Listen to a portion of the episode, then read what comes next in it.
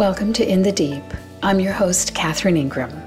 The following is the opening talk and a dialogue from a longer session of Dharma dialogues called First Love, Then Action. It was recorded in Los Angeles in 2004.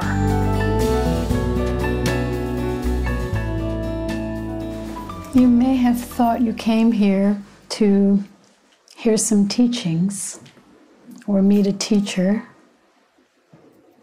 or maybe learn some cool new meditation practice. You've probably heard there is not much of a meditation practice here, but but actually you came here to be with you. Not the you that you usually have to present, the somebody out there in the world. We all have to be in many roles in life, don't we? We're many things to different people. We function in various ways. And we wear many hats to do so. But here, we're reminded of what we are, often called our true self in a more fundamental sense. The you that is quiet, the you that is perfectly okay, the you that is always present.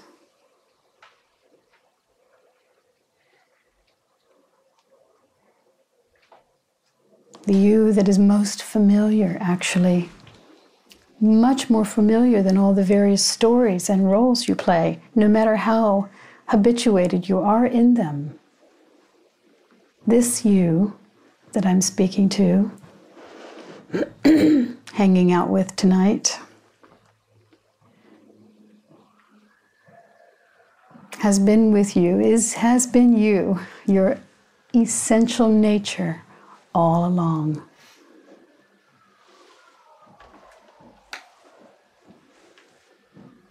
And as you start to pay attention to that, it becomes more and more your sanctuary.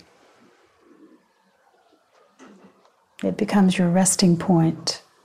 And you find that you can then play those roles and be engaged and function and do your work and show up as a parent or a spouse or whatever it is in all the ways you do in a more clear and open way. Because, in a way, you don't get lost in the roles. You don't forget you. You don't forget this nature. You don't, you don't move out of the rest, out of the, of the sanctuary. You live in the sanctuary as you engage in the world the sanctuary of your own true nature. I'm not speaking about anything that you have to figure out or attain. It's something you already know quite effortlessly. So that is what we are here to remember only. Not to hear teachings, not to be with a teacher, just to be with ourselves, just you to be with you.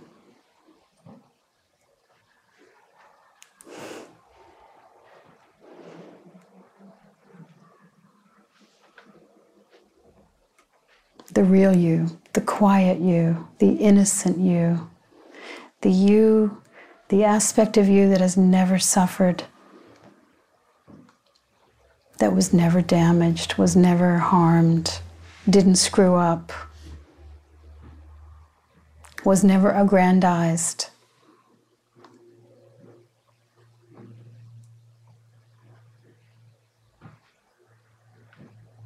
The innocent you.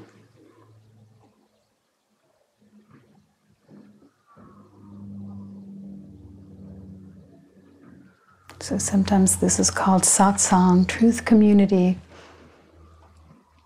because we are willing to sit together as our true self.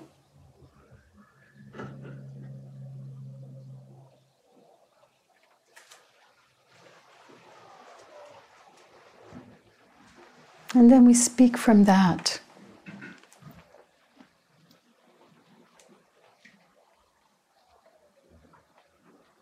And we see that as we sit in that, that's what we see when we look out. That's what we see shining in everyone's eyes. Their secret true self.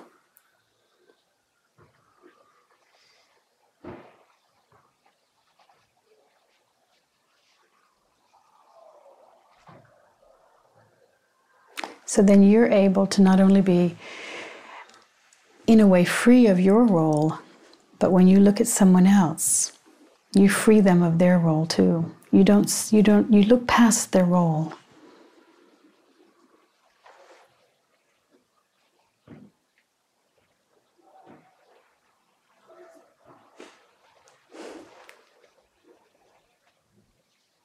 Sometimes it seems almost as if you're seeing the kid in them. Sometimes here in Dharma dialogues, and especially at retreat, I look out into the crowd and I feel like I'm in the fifth grade.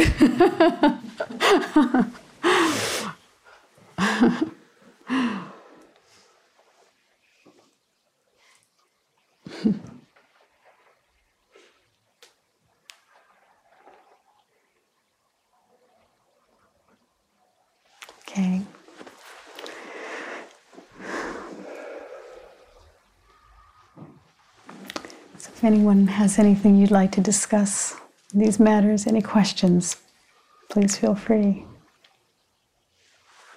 And if not, no obligation to speak.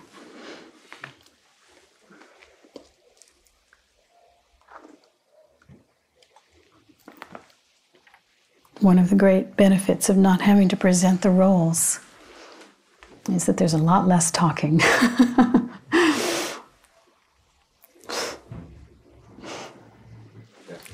uh, thank you. I'm glad to be here this evening, and I um,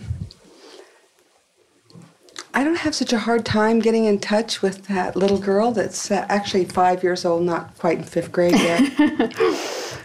uh, but I noticed in some of your literature, there's, there's not a but. I noticed in some of your literature that um, you're saying that we're often looking for the drama outside of ourselves. Well, I try to put the covers over my head and avoid the drama outside myself. And it comes and it just hits me upside the head. The state of the state by our governor today puts uh, the load back on those who have the least resources uh, those children who have nothing and the elderly who have nothing. I can't put the cover over my head and feel my innocence of being five years old or in fifth grade. I feel activated to stand up and say something. Um, I'm having a difficult time feeling love. I can love myself. That is not a problem for mm-hmm. me. Uh, I feel I have to go out and show that these other people are loved and need to be loved. I know you used to be an activist. I know that that was one of your first callings maybe 15, 20, 25 years ago. For a very long time. For a very long time. Um, I don't know. Uh, I keep thinking that I'm going to progress out of this, you know. Um, uh, but let I, me jump in, Ramona. Sure. Because I, I certainly have a great appreciation for your perspective and uh, um, and a great affinity for that kind of passion. But then you have to ask yourself what is the most efficacious way to affect the things that you want to change and that you want to see different in the world? Right? So, my proposal, having met a lot of very effective activists, is exactly what I'm saying that you come to this understanding you sit in your sanctuary and in your own innocence, such that that's what you're seeing when you look out. And believe me, when you sit at a negotiating table with someone, though they may be your opponent on the issue, but you're looking at them through those eyes, they're going to be a lot more willing to hear you and a lot more willing to consider your point of view. But if you look at them through eyes of righteousness and blame and outrage and judgment and hatred. I know that. I know that. Uh, that there's a, a vast chasm between the outrage and the righteousness and real if it is through meditation i'm ready to meditate 16 hours a day if necessary. I'm not saying even about you don't even have to meditate 16 hours a day. I'm saying that you can sit in the center of this understanding. You know the in my first book which we, we actually here, have here tonight um, called in the footsteps of gandhi i interviewed a lot of gandhi type um, leaders of our time and one of the things that I felt was very consistent in each of those people was that they were motivated entirely by love. That's really what they were motivated. They were they were all the Dalai Lama and Desmond Tutu and Thich Nhat Hanh and on down Nelson, the Nelson Mandela. He wasn't in the book, but um, you know, all of these very powerful activists, Ariyaratne of Sri Lanka, who has a, a, several million person movement, and so on, these are beings of love. That's really what they're about. And then the activism moves out from the love, right? It's first the love, then the activism, right? Not a bunch of activism because you think this is the right thing to do and you hope that you'll feel loving when you sit down again you know uh, with your opponent. But rather you sit in the center of your core being. And as the more deeply you sit there the more you see that when you look out. You know it as you you know it as everyone. And so then you know you you are first of all, you're living with a lot more understanding, and it it frees up a lot of your own energy because while while anger may be a strong motivation for many forms of activism, it is not sustainable. And I've seen this over, over so many years with so many activists. It is simply not sustainable. High burnout. Everyone burns out. Yeah. Everyone burns out on, on anger and rage. And then either they walk away and just quit, right? And turn off. Or turn off. Or they take some little break. They, they take a sabbatical and they, then they go back, you know, sometimes with a little more understanding, sometimes not. They go back in full fury. But those people who have been at this a very, very long time and who still get up every day with love in their hearts and joy in their hearts, it's because they're they're coming from a different understanding and they're not seeing their opponents as evil and wicked and and bad and all those things. Maybe just misinformed. As ignorant. As ignorant. Yes. So basically, you know, the job is simply to educate as best you can. And, and it's slow going, you know. We're not the smartest species. I mean, we may be the smartest on the planet, but we're not very smart. I'm going to get your book. Perhaps I can pick up some tips because I'm, I'm feeling I'm feeling outraged. I feel a lot of love for myself. This is not a problem. I, I have no personal drama that's not so great that I can't love myself and others through it. But it's outside. It's it's what I see. Man- but if you love yourself, let, let me jump in.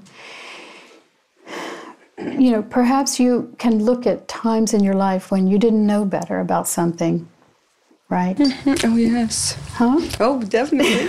yeah. When you were ignorant about something, mm. when you were prejudiced about something, when you were simply uninformed. Yes. Right? Absolutely. Yeah. Yes. So when you can have that same kind of understanding that you have for yourself, and you can apply that to really forgive them for they know not what they do, mm. they don't know. And sometimes it looks like they know, but you realize, even though they may know on some level, it hasn't yet reached their heart. It hasn't come to the heart knowing. So they still don't know. You understand? Yes. Sometimes we think, oh, they know full well what they're doing. Well, it's an intellectual knowing. Right. Exactly. They don't know it in their heart because something is blocking that information from getting through. Greed. The heart is It's often fear that manifests as greed. It's often armoring that is manif- that is that is you know shielding some very deep wound or some deep confusion or whatever. You don't know until you walk in someone's shoes, hmm. really. So when you say you're interested in in revolution, right? Well, I'm interested in evolution. That's going to be the revolution. Evolution of consciousness. We cannot fix this on the level of the things. The weapons are out of control. The population is out of control. We can't fix it on that level. it's, if, we're, if we are going to save this species, it's going to have to be now on the level of consciousness. And what we're doing here, what we're, what we're celebrating here, what we're being reminded of here, is a part of that kind of evolution. So I say this is actually a very um, socially and politically relevant perspective. This has been In the Deep with Catherine Ingram. If you'd like to find out more about my work or make a tax deductible donation in support of these podcasts, please visit catherineingram.com.